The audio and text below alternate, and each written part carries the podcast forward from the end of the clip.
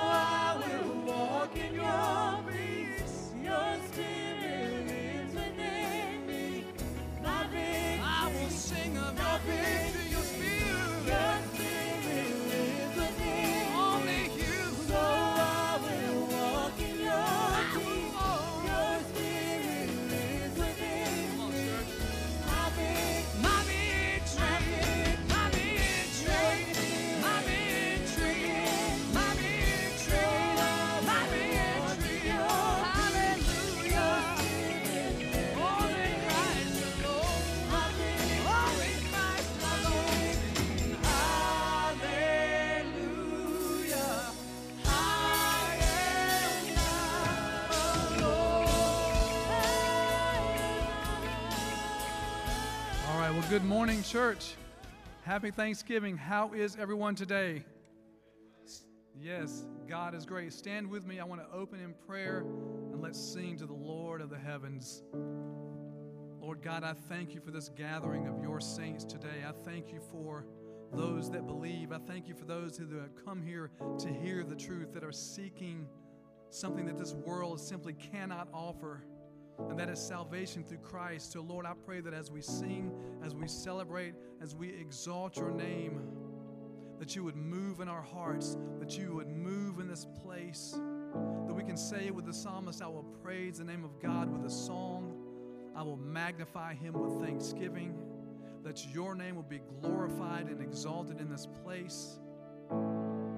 Christ above all things is worthy to be praised. We give you this time today. In his name, amen. Let's sing.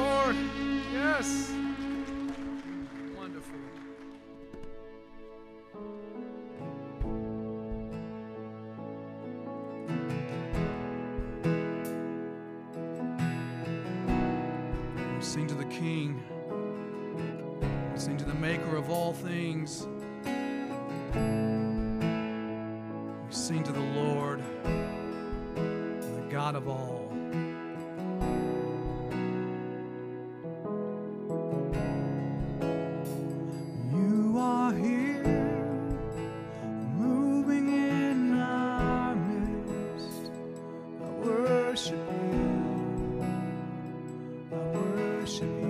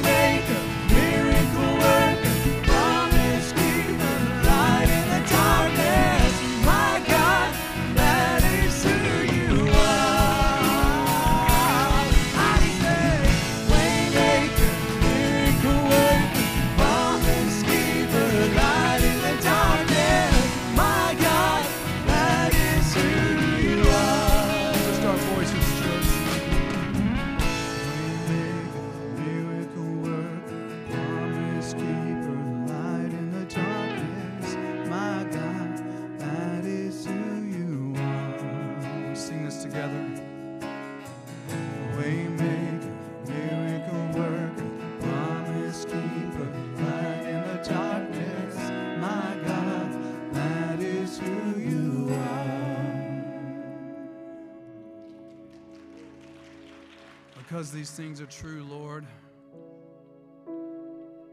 God, I pray for healing where healing is needed. I pray for broken relationships to be put back together. I pray for sickness to be crushed. I pray that in all things your hand would be in all things for all people. And we know this is true because your word says you are the creator of all universe, that you sustain. Cause us to worship you today, Lord. God, I pray that the Holy Spirit is free to move in this place to convict hearts of sin, to draw us to repentance so that we might then see the glory of the one who made us and made a way back to you, the Father, by your Son, Jesus. Empower us through your Holy Spirit today to see these truths, Lord, that we would sing and that we would worship. I pray this altar is filled with people praying cries of repentance and hope and mercy and grace and healing. God, you are a forgiving God. You are merciful and righteous.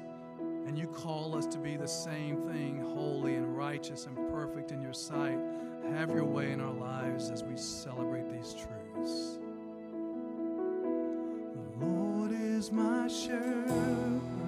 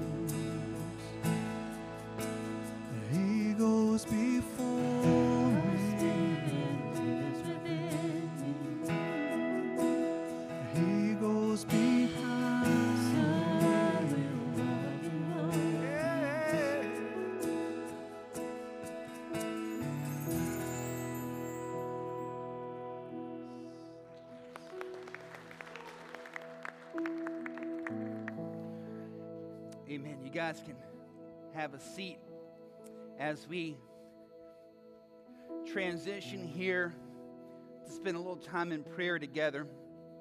So, we work our way through what's called the Lord's Prayer in Matthew chapter 6. And we do that every week, take a little bit at a time just for us personally to be praying, and then also to, by God's grace, teach us how to pray and model how to pray. And so, as we're going through the Lord's Prayer, today we come to that last little part in verse 13 where it says, And do not lead us into temptation, but deliver us from evil.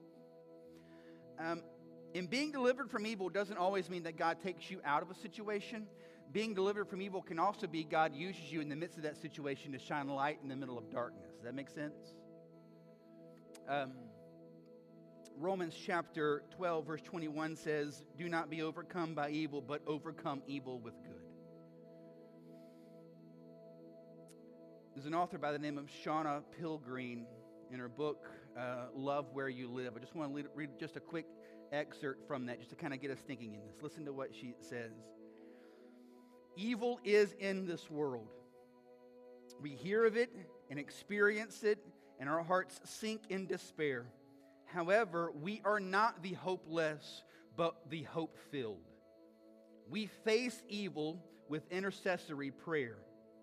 Evil can't be extinguished with anger or frustration or enough conversation with friends or through social media. God will overcome all evil one day, once and for all, but in our time here on earth, we push the darkness back by calling on the God of this universe to enter our homes, our businesses, our schools, and our towns. When we pray as the Lord prays in Matthew 6:13, deliver us from evil, one of the things we're also asking is, Lord God, deliver us from evil by through our prayers pushing back the evil of this world. God uses the prayers of his people to shine lights in the middle of darkness. Jeremiah 29, verse 7 so the people of Israel have been taken captive, right? They're in exile. They're, they've been taken away from their homes. They've been let out. They're in captivity. They're, they're, they're, they're being abused. They're being held against their will. And God doesn't look at them and say, fight back against those people who are oppressing you. And God doesn't say, become like those people because that's just going to make life easier. Don't be like them and don't fight against them. Here's what he says to them while they're in captivity Jeremiah 29 7. But seek the welfare of the city where I have sent you into exile, and pray to the Lord on its behalf, for in its welfare you will find your welfare. God's call on Israel is God's call on us. Pray. Pray into the darkness that you find yourself in. Pray into this dark world that we live in. Darkness is not pushed back because you post a lot of things on Facebook. Darkness is pushed back because you spend a lot of time on your face before God. So let's practice that now. I'm going to ask you to bow your heads for me. Again, Jeremiah 29 7. But seek the welfare of the city where I have sent you into exile. Where you are today is not an accident. Where you are today is because this is in some way, somehow, and something that we don't understand all of the reasonings. God has you here for a reason. He has allowed this to happen for a reason. Here's where you are. Now, what do you do in the midst of that? Whine, complain, fuss, tuck your head between your legs and just wait for this whole thing to be over with? No. You pray. Pray to the Lord on its behalf, for in its welfare you will find your welfare. I want to encourage you take some time, whether it be your home, whether it be the city, our state, our nation, whatever grips your heart, whatever grips your heart when you see the darkness around you. Maybe it's something very personal. Maybe it's a personal relationship that you're walking in right now where it just feels dark. Maybe it's something on a national level. You look at our nation, you look at our society, and you're just overwhelmed by it. Absolutely. What's our response? Pray. Pray for its welfare. Pray that God blesses, not blesses evil, but blesses people so that they would see that God is good, so that the goodness of God would lead them to repentance. So take just a moment, whatever has gripped your heart, take a second and let's pray.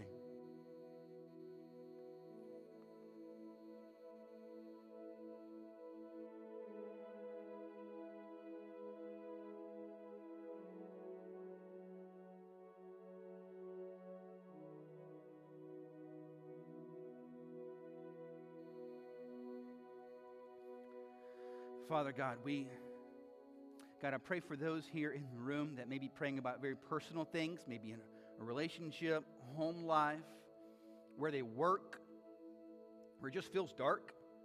I pray, God, that you would encourage them as they step into that, they step in as light.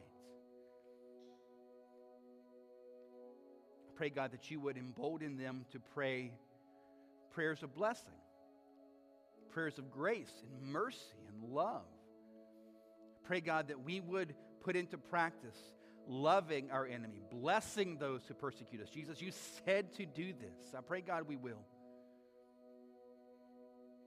Pray, God, you would embolden strong prayers of blessing and grace and mercy and love. And I pray, God, for our society as a whole. I pray, God, that you would raise up a group of Christians that do not just complain and moan and fuss and post, but God, who are on their faces praying, blessing, and mercy, and grace, and compassion on those around us in this society that we see is obviously turned against us. That's not up for debate. But I pray, God, that we would respond differently. And I pray, God, you would start by raising that group of people up right here in this room. People who would pray for the welfare of our society. Not that you would bless sin, but that you would bless people and through that call them to grace and repentance of their sin. Raise us up, God, to be men and women of blessing, men and women of grace, men and women of mercy. Lord God, if we as your people don't do it, who in the world is going to? Empower us, Lord. Empower us, Lord, to see deliverance from evil because you use us in our prayers to push back evil for your glory. Thank you, Jesus. Thank you. We pray this in your name. Amen. All right. If you got a Bible, let's find Galatians chapter 6. Galatians 6. We're going to be finishing the book of Galatians today. Um, and uh, so, for the last three months, we've been working our way through the book of Galatians, looking to unpack the gospel, what that is, what that means for your life. The big idea in Galatians we've been seeing is that you are not saved through your actions, but through the grace of God.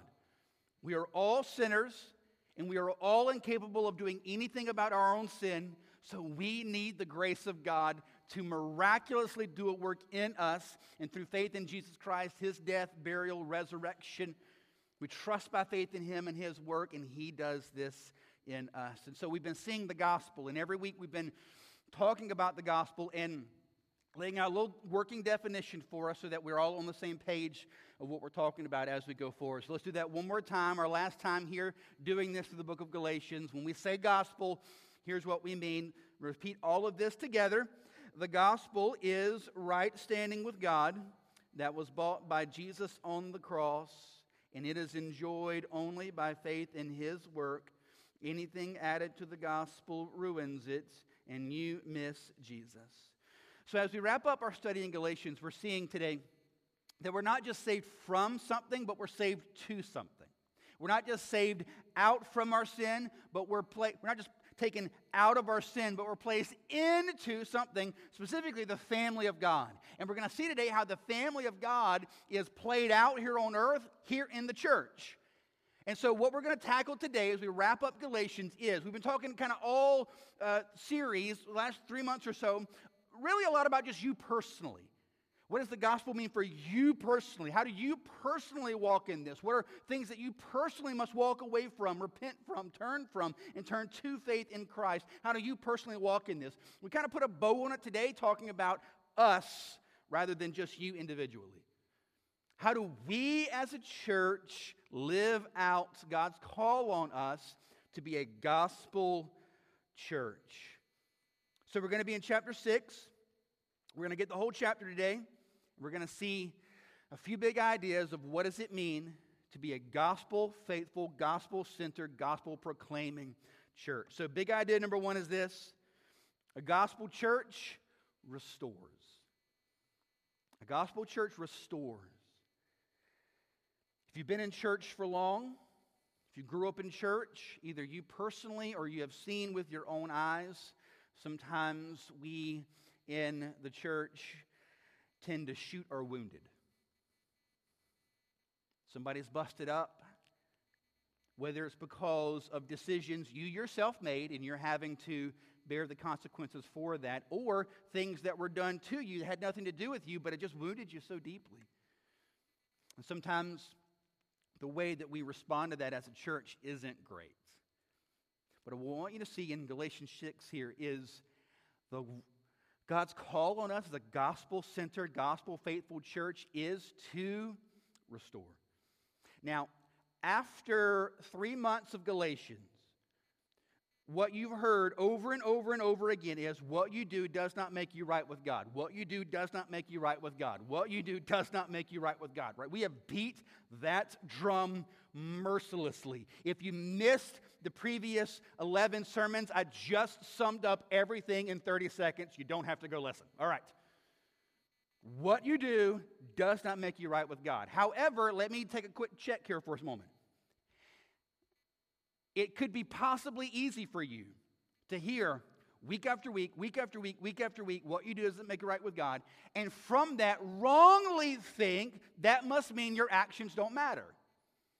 God forgives, right? God is gracious, right? And so, are we perfect? No.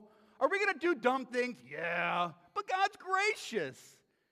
That would be a horrifically foolish and demonic way of viewing God and His grace. This point is not that your actions don't matter, your actions matter a lot, specifically because God's grace has been shown to you. So, we, as a church, restore. So, what exactly do we do? What does this look like? Look at verses 1 and 2. What do we do? Brothers, if anyone is caught in any transgression, you who are spiritual should restore him in a spirit of gentleness. Keep watch on yourself, lest you too be tempted. Bear one another's burdens, and so fulfill the law of Christ. So, what we've seen all through Galatians is that Jesus sets you free. Jesus sets you free. Jesus sets you free. Free from sin, free from legalism, free from this world. However, even though we've been set free in Christ, not all of us all the time live free, right? In fact, we all go through times in our life where even though we've been set free in Christ, we're not living free. And so the question is, what do we do then? What do we do when we're, as it says there in verse 1, caught in a trespass? Now, that word caught in a trespass doesn't mean, gotcha, right? You're caught. But that phrase, caught in trespass, is literally a military term meaning you're caught behind enemy lines. What happens when a brother or sister in Christ finds themselves caught behind enemy lines, entangled in sin? What do we do? Well, it tells you what we do. You who are spiritual should restore him. Now, when it says you who are spiritual, that doesn't mean uh, those of you who are perfect, because we're not. But in, in speaking of those who are spiritual, it's meaning those who are seeking after God. They're seeking after spiritual things. They're wanting to walk in holiness. They're wanting to walk empowered by the grace of God. You who are spiritual, you who are seeking to walk this out, what do you do? You should restore him. That word restore means to mend, like you set a broken bone. Sin breaks. Some of you are right here in this room. You are broken because of sin. Sin has broken your spiritual leg. And it says here the call for us as the rest of the body is to go behind enemy lines, rescue you, and see that bone set right so that you can grow healthy and strong in the Lord. Just like the military says, no one left behind, the church must say, no one left behind. Colossians 1:28 says the goal that we have is to present every single person mature in Christ. No one left behind. No one gets caught behind enemy lines. Right? Just like again in a military context, no one gets left behind. We go after them. We bring them home. And if we can't get them home, if we all die, then we all die together. But we don't leave anybody. This is the call for the church. What I would argue is for, for many a church and for many of us in this room, maybe you feel like you've been left behind. And I want to encourage you the goal for a gospel faithful church is never to do that. Verse 2 says that we bear one another's burdens. This means to lift up and carry something that can't be carried by themselves.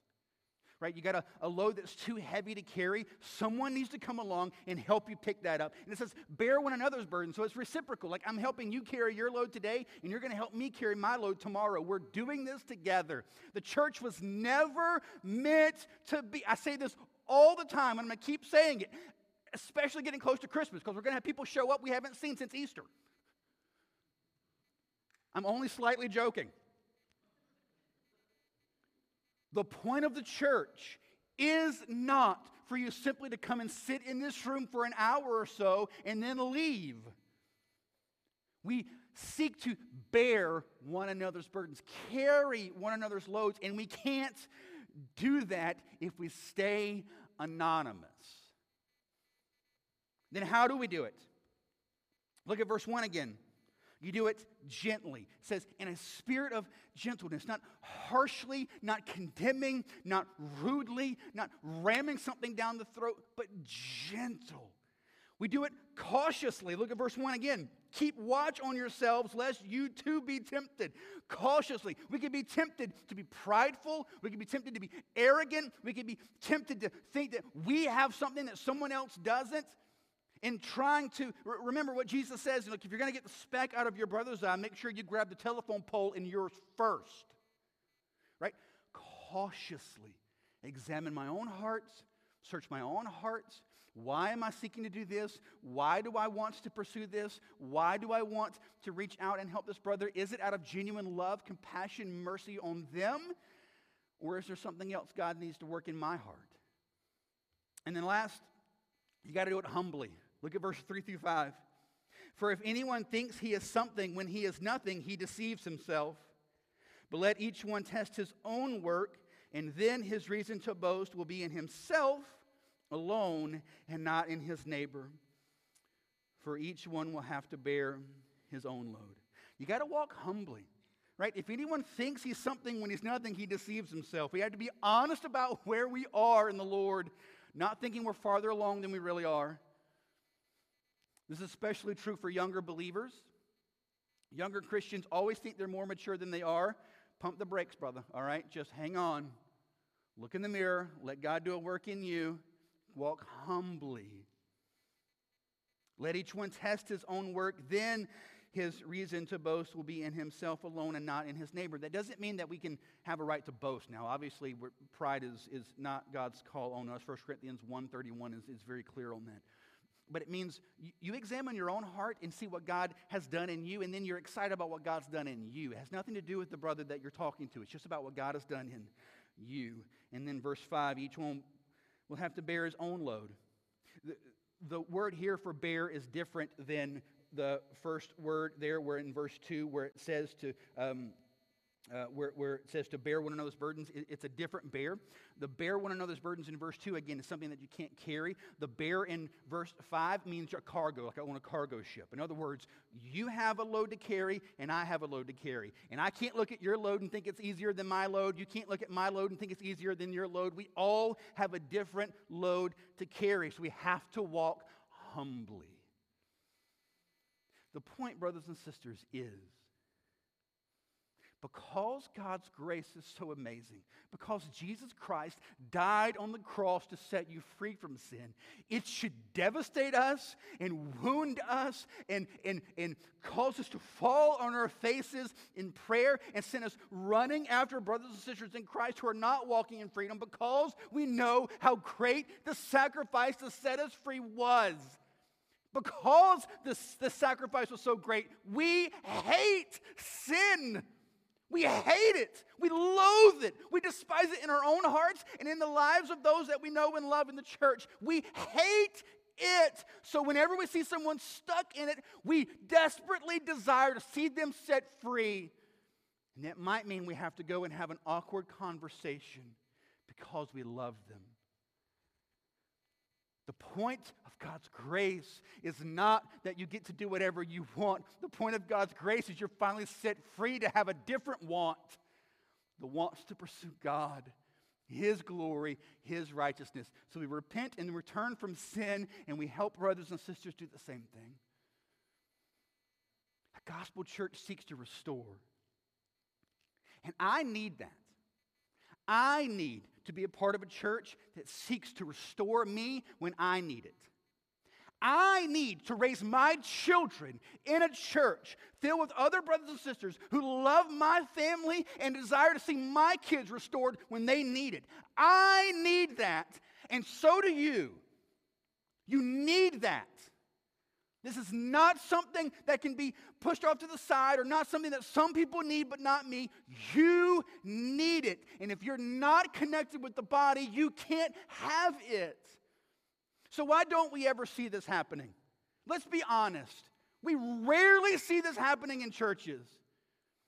Most churches do not walk in this at all. And I think there are a couple of reasons. One, I think we never approach anyone about sin because we're terrified of making them mad at us. We are terrified of them thinking bad of us. We are terrified of them not being our friends anymore. We're terrified of coming off like some spiritual haughty jerk. The reason that you don't walk in this is because you fear man more than you fear God. You fear man more than you fear God. And so you stand back and watch a brother or sister play Russian roulette with their lives because you're afraid to say something.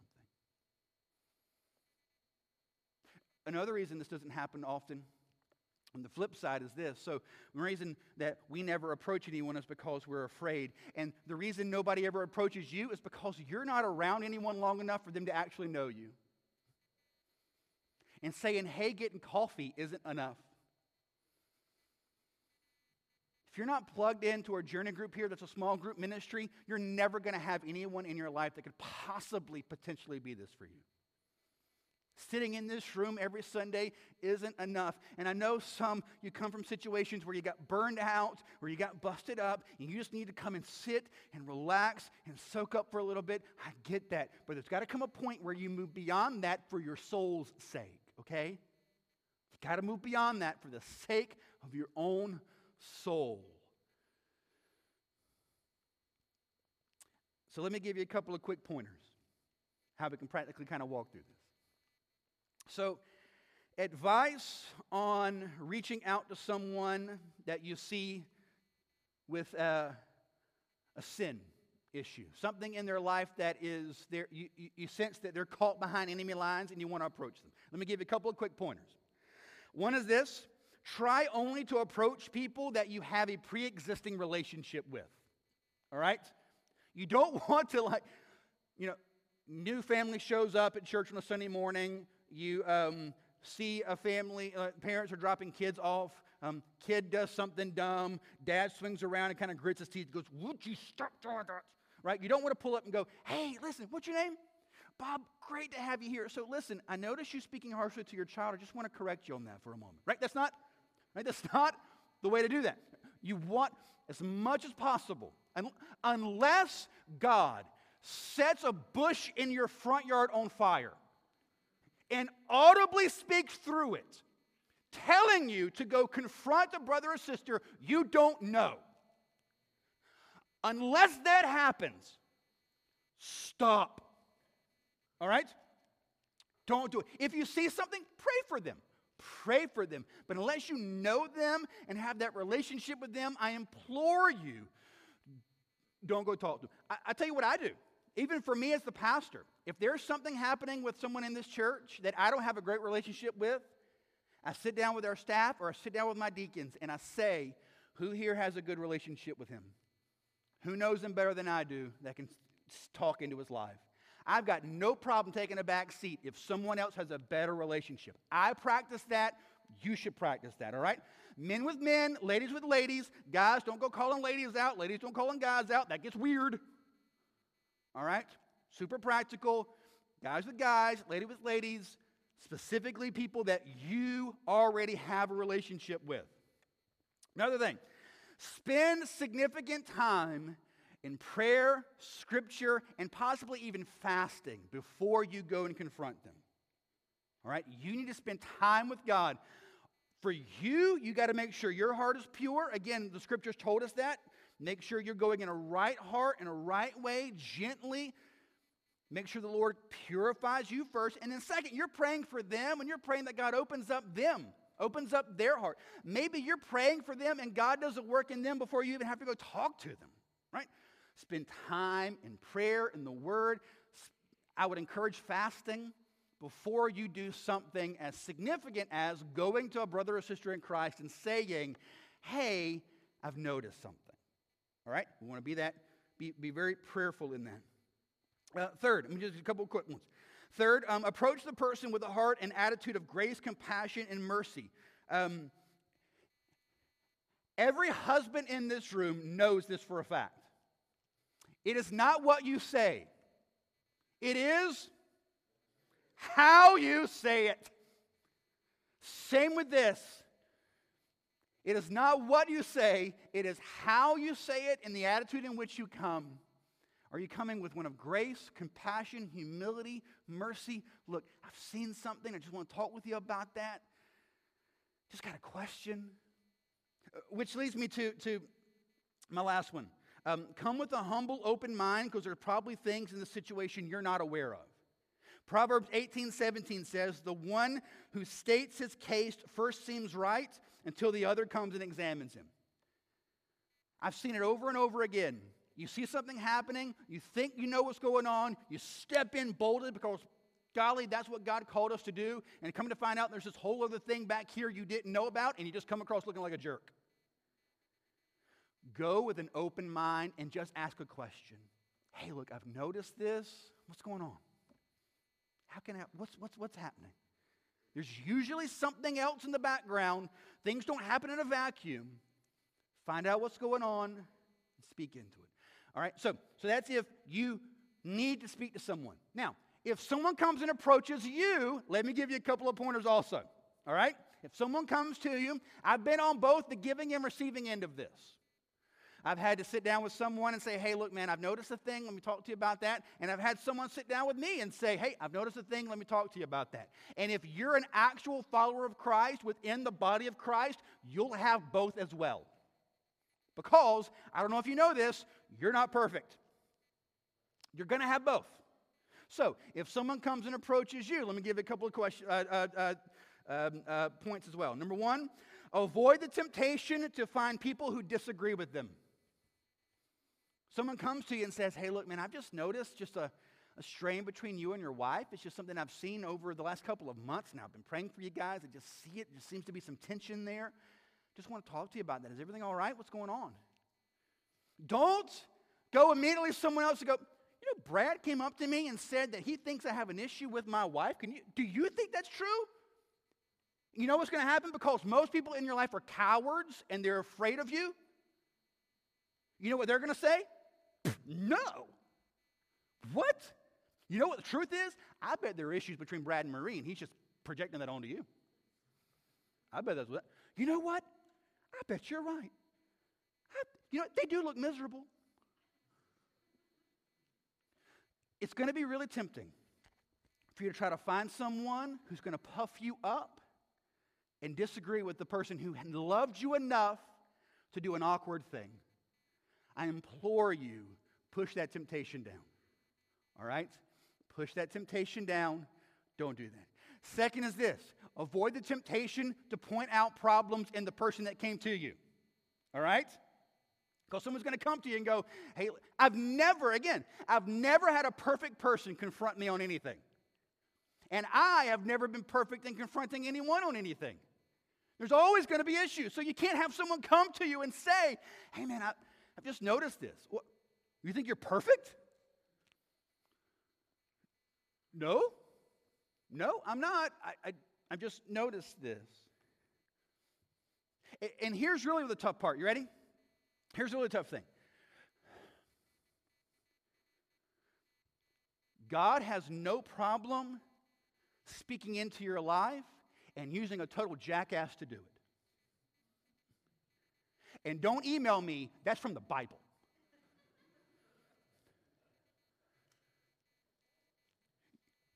You ever had this little gift from God? Someone who is an absolute, prideful, arrogant jerk points something out in you.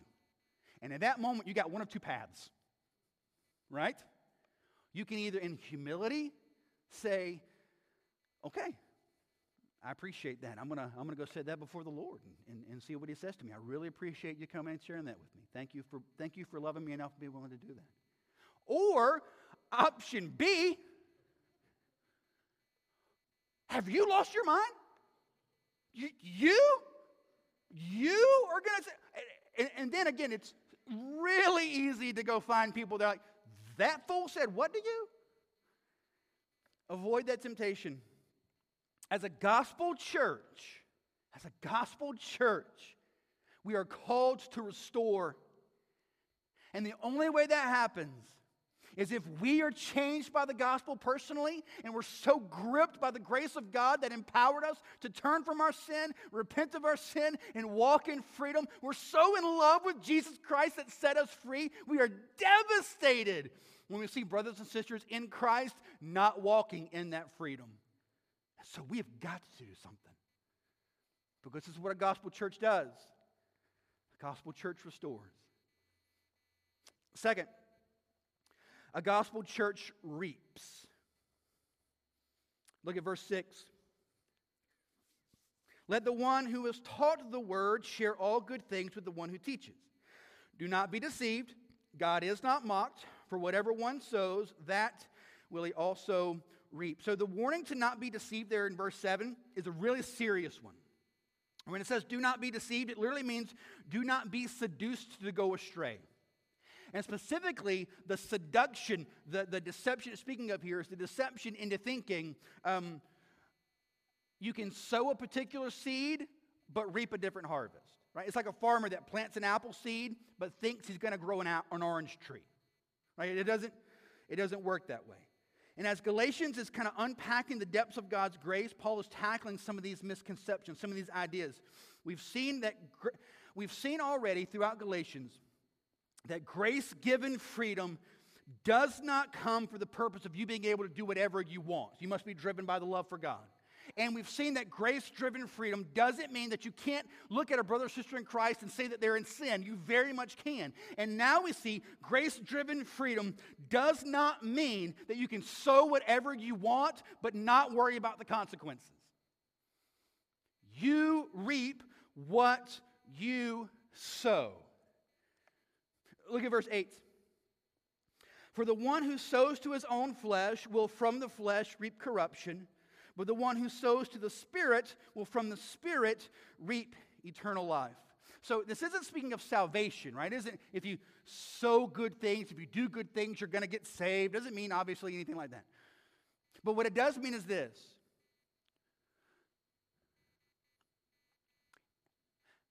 Spiritual growth is not accidental. What you are today is the direct result of seed you planted in the past. You are not accidentally what you are today. Where you are in your walk with the Lord, where you are in your marriage, where you are with your kids, where you are at work, every single thing in your life is the direct result of a seed that was planted in the past. If you don't like the present that you're in, then you got to start planting some different seeds so that you'll have a different future. Is this making sense? You reap what you sow. God's grace is on you. And the point isn't that God's grace is on you, therefore you don't have to worry about consequences. The point is God's grace is on you to empower you to sow seeds to the Spirit now. You were incapable of sowing seeds to the Spirit before Christ saved you sovereignly. But after he's done that, now you're finally empowered to sow good seed to the Spirit so that you reap a harvest of righteousness. Don't keep sowing seeds of the flesh now that you're empowered to finally sow seeds of the Spirit. What you sow, you're going to reap. It's going to happen. So here's a question, an honest question. Let's look at where you are today and let's reverse engineer. All right? Where you are in the Lord. Are you growing? Are you healthy? Are you strong? Are you trusting in God? Are you walking in freedom from sin? When sin does enter your life, do you quickly see it by God's grace and seek to repent of that and turn from that by the empowerment of the Spirit? Is that what you're walking in? If it's true that's what you're walking in, that is a direct result of seeds that were planted in the past seeds of time in God's Word, seeds of time of submitting to a church and asking people to speak into your life, seeds of hours in prayer, seeds of seeking um, um, godly counsel, seeds of repenting from sin the second you see it in your heart.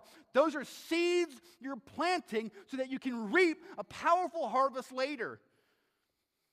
And if that's not the harvest you're pulling up, there is a reason for that.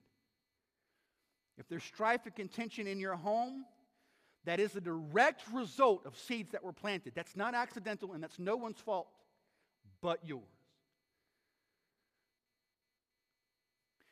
Now, your situation, your circumstance might be the same, but how you're walking through it, the empowerment of the Spirit to walk in that, is the direct result of seeds that had been planted.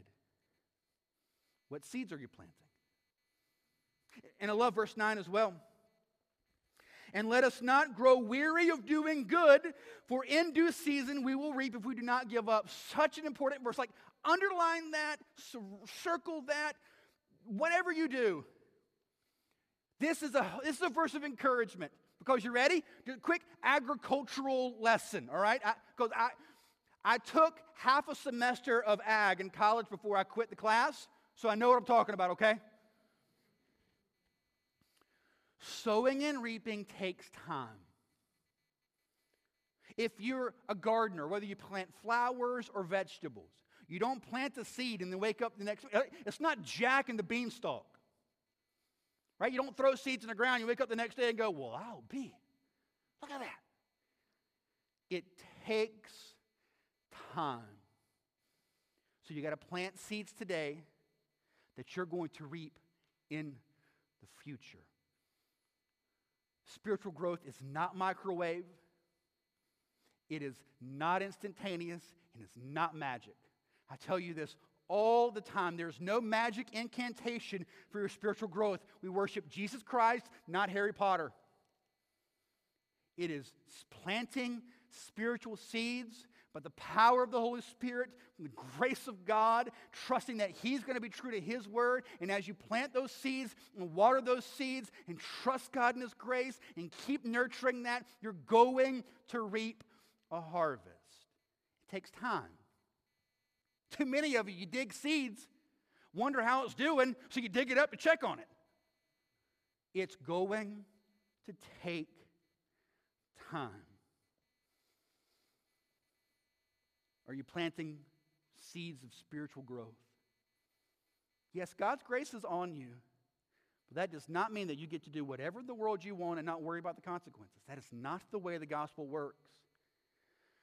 The gospel is you've been given a new heart and new mind and new will and new desires, so now you can plant new seeds so that you reap a harvest of righteousness. And then in verse 10, so then, as we have opportunity, let us do good to everyone, especially to those who are of the household of faith. So it's interesting. In this passage, you've got this biblical teaching of sowing and reaping between verses 6 and 10, that little chunk. And, and in the context, it's clearly speaking of ministry, the church, right? That's why verse 6 begins with honoring those who teach. Verse 10 ends the section with doing good, especially to the household of faith. The context here is church ministry. What seeds are you sowing here? The seeds we sow into this body will reap a harvest of righteousness. What seeds do you sow? Do you sow seeds of financial support? I know we hate it when pastors talk about money. It's interesting. People like, you don't need to talk about money. You need to be more like Jesus. Okay, Jesus' top two topics were money and hell. So that means for 2022, I'm doing 25 week series on hell, followed by a 25 week series on money. We'll do something different for Christmas and Easter. Do you sow seeds of financial support to this ministry? For the vast majority of you, the answer is yes. And God has blessed us. One of the great things is you'll never, uh, we don't have to stand up here and go, oh my gosh, we're in trouble. Can you guys help? I've, I've pastored those churches, and by God's grace, that's not where we are. I thank Him for that. But you sowing financially is not about supporting us, it's about God doing a work in you. You sow in that seed so that you can reap that harvest? Do you sow a seed of serving in this body? Do you serve this body? Do you minister to this body? Are you sowing into the lives of other people in various ways? We can help you do that. Reach out to us, let us know. Again, that's not for the purpose of you helping us, but it's for you so that you sow that seed and then you get to reap that harvest. Do you sow seeds of prayer? Praying for this body, encouraging this body, lifting this body up before the Lord, God is going to empower you to reap a harvest there. What about personally? Clearly, it's about the church, but it's about individuals as well. So, what kind of personal seeds do you reap? Do, do, you, do you sow? Colossians 1.29. I love this scripture. Colossians 1.29 says, Apostle Paul, for this I toil, struggling with all his energy that he powerfully works within me. He's talking about spiritual growth of himself and his church. And look at the way Paul describes it. Is he taking this laissez faire attitude? Well, God's grace is on me. It'll just work out. Well, I'm just going to show up at church. And, and no. He's saying, I toil with all of the energy that God can give me for what? For the spiritual growth of himself and others. God graciously gives you the energy, but he expects you to expend every ounce of that on the spiritual growth of yourself and those around you. Listen, we just finished Thanksgiving. We all ate too much. So let's use this analogy. You can't get fat from me eating, right? Me eating isn't going to do anything for your caloric intake. And for many of you, the bulk of your spiritual nourishment is just eating off the scraps from what I've been eating all week. You have to work with all the energy God has placed in you to plant spiritual seeds in your life so that you can reap a harvest. This is a gospel centered church. Because God's grace is on us, we plant seeds so that we reap a harvest of righteousness. And when we see brothers and sisters in Christ planting seeds of the flesh and not seeds of the spirit, we step in. We go to them and come, and I love you. I see this happening. Let me, let me, uh, let me help you. Let me encourage you. Let me pray for you. You need to repent of this sin. This isn't going to end well for you. Let me help you plant seeds to the Spirit, not seeds of the flesh. And here's how you're able to do that. I'm going to ask our band to come up as we look at this last one. A gospel church lives redeemed. Look at verses 15 and 16. Just jump down to verses 15 and 16, just for time's sake. I just want to hit those. He says, For neither circumcision counts for anything, nor uncircumcision, but a new creation. And as for all who walk by this rule, peace and mercy be upon them and upon the Israel of God. So, again, if you've been with us throughout all of Galatians, you know what we've said is look, it's not about what you do, it's not about what you do, it's not about what you do. And he ends with that as well, verse 15. Circumcision or uncircumcision doesn't matter. Do it, don't do it. I couldn't care less. That doesn't mean anything. Being circumcised doesn't make you godly. Being uncircumcised does not make you godly. What does? The fact that we've been made a new creation. How do we plant spiritual seeds? Because we've been made new. Why do we go and, and speak into the life of a brother and sister who's not walking in spiritual vitality, who's caught behind enemy lines, who's sowing seeds of the flesh? Why do we do that? Because we know that they've been made new, and that is not who they are. You are a new creation. New creations turn away from this world, repent of sin, sow seeds of the Spirit, and help brothers and sisters in Christ do the exact same thing. This is a gospel church. New brothers and sisters in Christ, made new as new creations in Jesus, sowing seeds of the Spirit so we reap a harvest of righteousness and helping brothers and sisters do the exact same thing. This is the church God has called us and all of his body to be. And by God's grace, we will. So I want to ask you to bow your heads for me.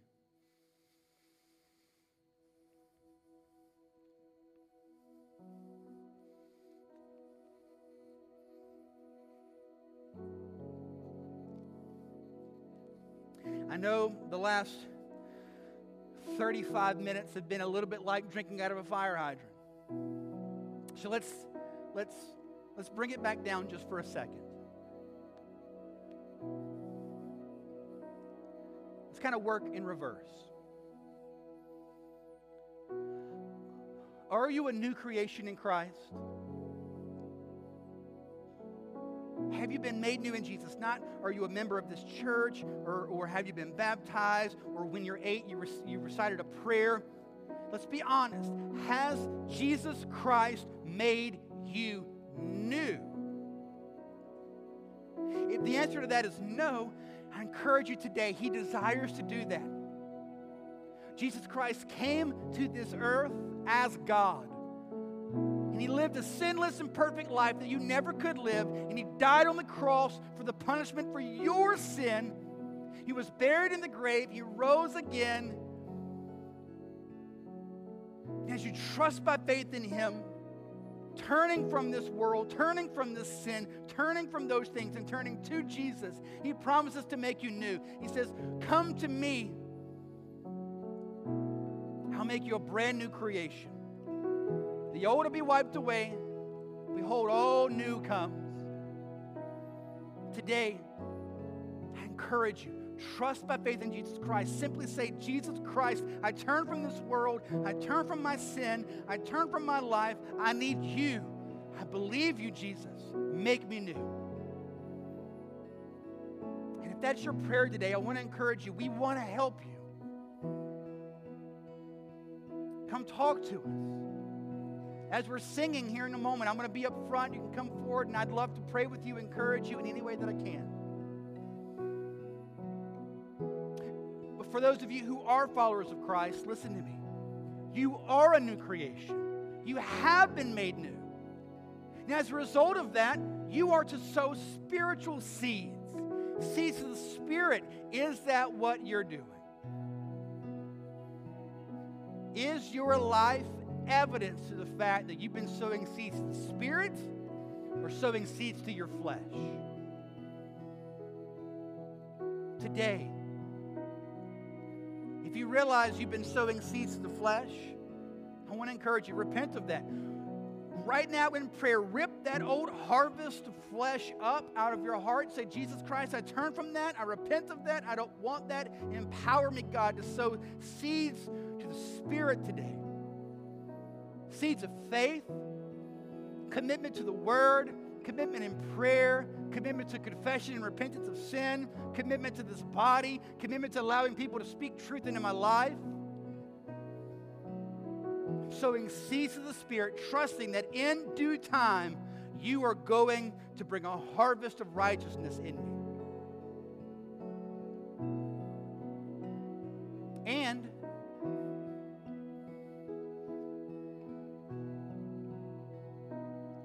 Or someone you know right now at this moment,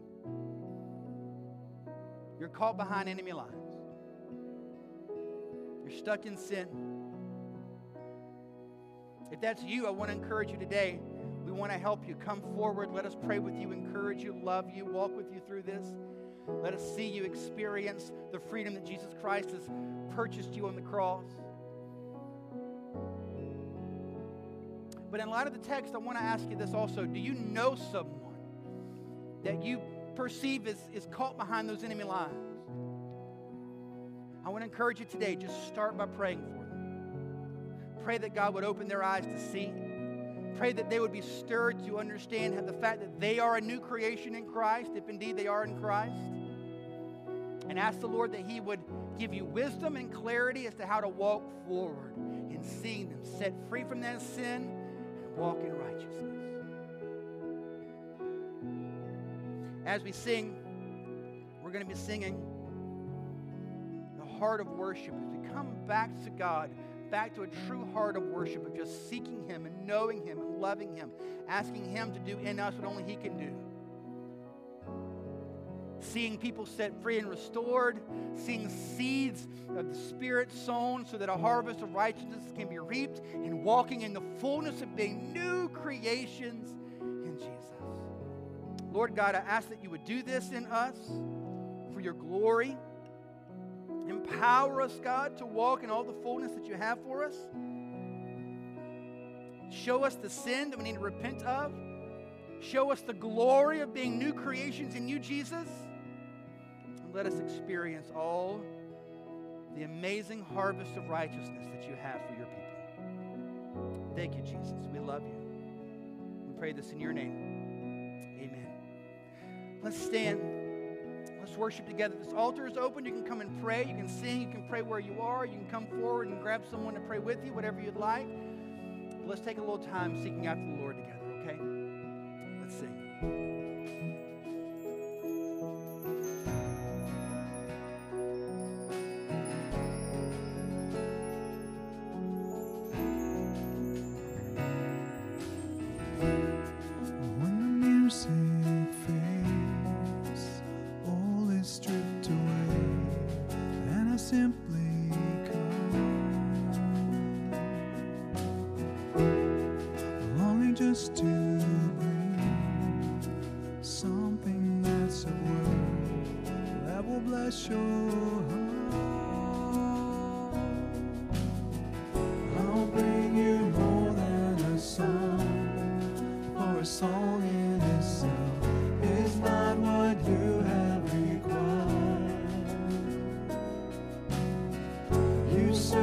search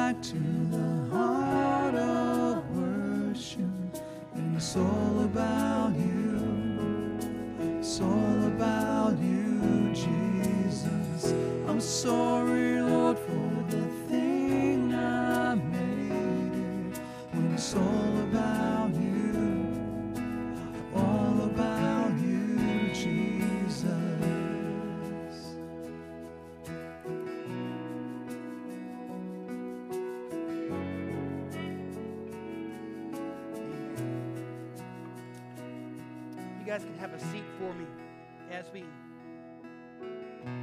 as we end our time today. I just want to encourage you again, just how Christ, the, the grace and mercy of, of God through Jesus Christ, how He just changes us and makes us new. And that's our desire for you.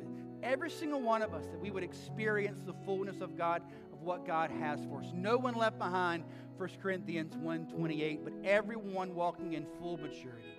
And so, if you're a guest with us, we'd love to connect with you. That's one of the first ways we can help in doing that. If you are a guest, best way to connect with us is just to grab your cell phone and text the word connect uh, to our number 910 424 1298. Just text connect to that number. We'll send you a link, tap on that, answer a couple of quick questions just so we can get plugged in with you to help encourage you in your walk with the Lord. And, and for everyone, real quick, just three big announcements of what we have going on here at Southview this week. One, um, for uh, our um, uh, Christmas decorations, we got poinsettias. If you'd like to uh, buy one of those, you can grab a form in the back, fill that out, and drop it in the bucket as you leave.